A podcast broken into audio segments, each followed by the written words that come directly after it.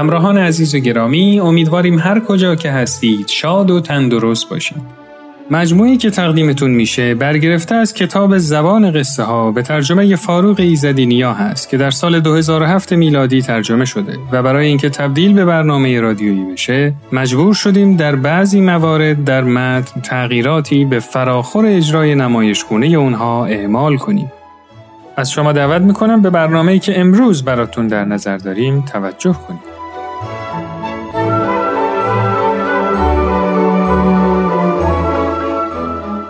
در این برنامه قصد داریم دو داستان رو برای شما روایت کنیم. نام داستان اول هست آجر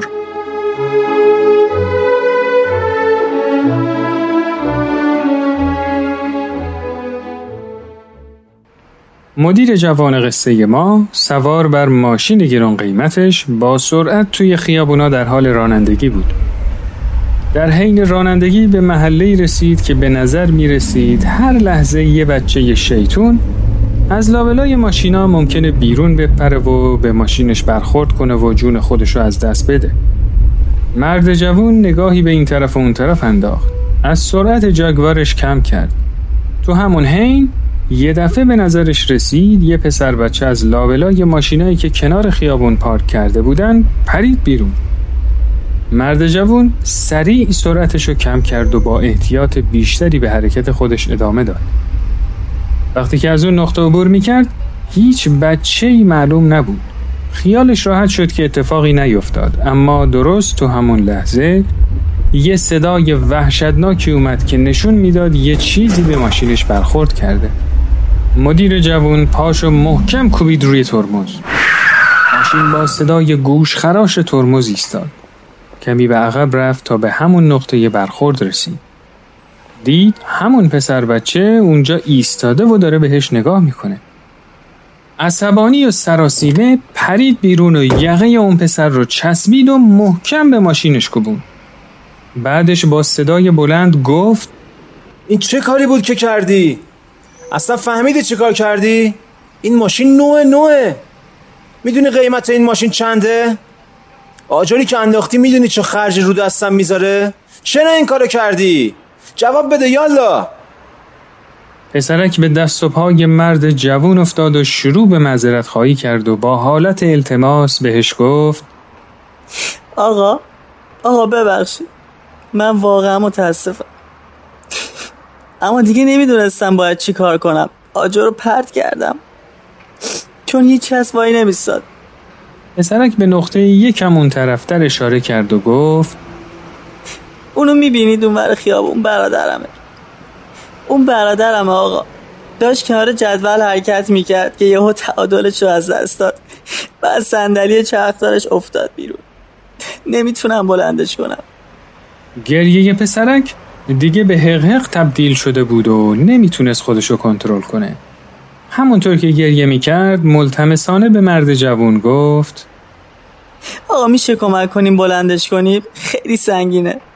فکر می‌کنم زخمی هم شده باشه. بیایم بلندش کنیم دوباره بذاریم توی صندلی چرخ دارش. مرد جوون قصه ما اون مدیر موفق و معروف حیران و مبهوت ایستاده بود. خیلی تحت تاثیر قرار گرفته بود. زبونش بند اومده بود. سعی کرد بغزی که تو گلوش گیر کرده رو قورت بده.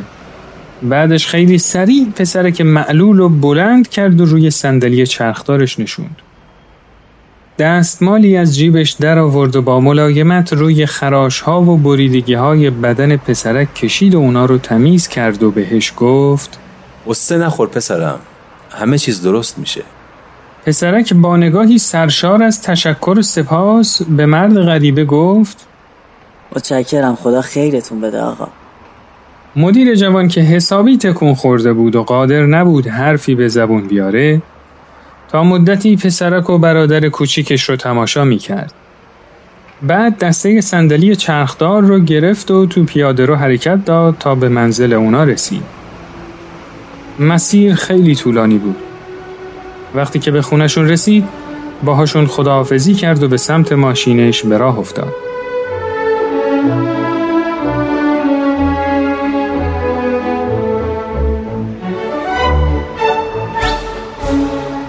صدمه ای که به در ماشین وارد شده بود بد جوری به چشم می اومد. اما دیگه مرد جوان ابدا نگران تعمیر در آسیب دیده نبود. مدیر جوون قصه ما امروز درس مهمی تو زندگیش گرفته بود. در زندگیت آنقدر شتابان مرو که کسی برای متوجه کردن تو مجبور شود آجری به سویت پرتاب کند.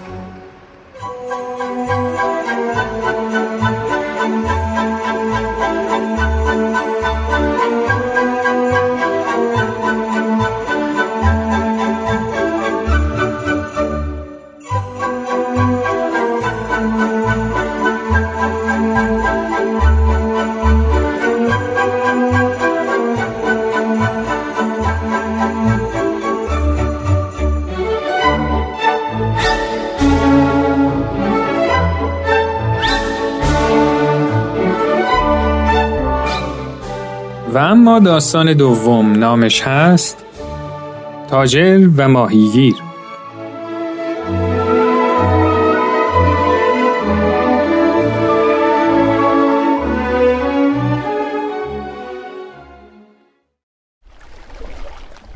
یه تاجر آمریکایی داشت کنار ساحل قدم می‌زد تا رسید به یه ماهیگیر مکزیکی. مرد ماهیگیر داشت قایق کوچیک ماهیگیری شو که مقدار خیلی کمی ماهی توش بود به طرف ساحل می‌کشید. مرد تاجر به ماهیگیر نزدیک شد و سر صحبت رو باز کرد و پرسید چقدر طول کشید تا این چند تا ماهی رو گرفتی؟ خیلی کم آقا حدود چهار ساعت پس چرا بیشتر صبر نکردی تا بیشتر ماهی گیرت بیاد؟ چون همین تعداد برای سیر کردن خانوادم کافیه خب بقیه وقت تو چه کار می‌کنی؟ صبح تا دیر وقت میخوابم. بعدش یکم ماهیگیری می‌کنم. با بچه هم بازی می‌کنم. بعد میرم تو دهکده و با دوستامون شروع می‌کنیم به گیتار زدن و خوش گذروندن. خلاصه مشغولیم به این و زندگی. من تو هاروارد درس خوندم و می‌تونم بهت کمک کنم. تو باید بیشتر ماهیگیری کنی. اون وقت می‌تونی با پولش قایق بزرگتری بخری و با درآمدش چند تا قایق دیگه بعدا اضافه کنی. اون وقت یه عالمه قایق برای ماهیگیری داری. خب بعدش چی؟ به جای اینکه ماهی ها رو به واسطه بفروشی اونا رو مستقیما به مشتری ها میدی و برای خودت کاروباری درست می‌کنی. بعدش یه کارخونه را میندازی و به تولیداتش نظارت می‌کنی. این دهکده کوچیک هم ترک می‌کنی و میری مکسیکو سیتی. بعد از اونجا هم لس آنجلس از اونجا هم نیویورک. اونجاست که دست به کارهای مهمتری می‌زنی. چقدر طول می‌کشه به این جایی که شما گفتید برسم؟ 15 تا 20 سال. اما خب بعدش چی آقا؟ بهترین قسمتش همینه. توی یه موقعیت مناسب که گیرت اومد میری و سهام شرکتت رو به قیمت خیلی بالا میفروشی. این کار میلیون ها دلار برای تو ثروت میاره پسر. میلیون ها دلار؟ خب بعدش چی؟ اون وقت بازنشسته میشی.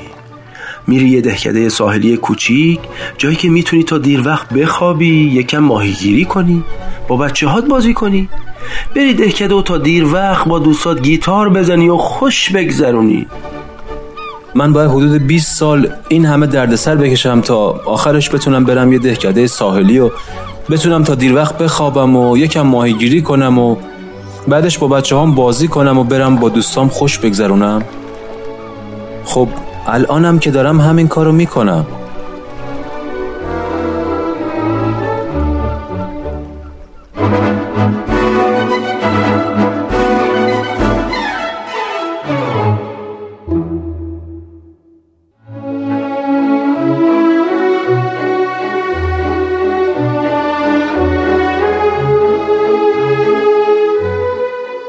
دوستان و همراهان عزیز امیدوارم که از این داستان لذت کافی رو برده باشید.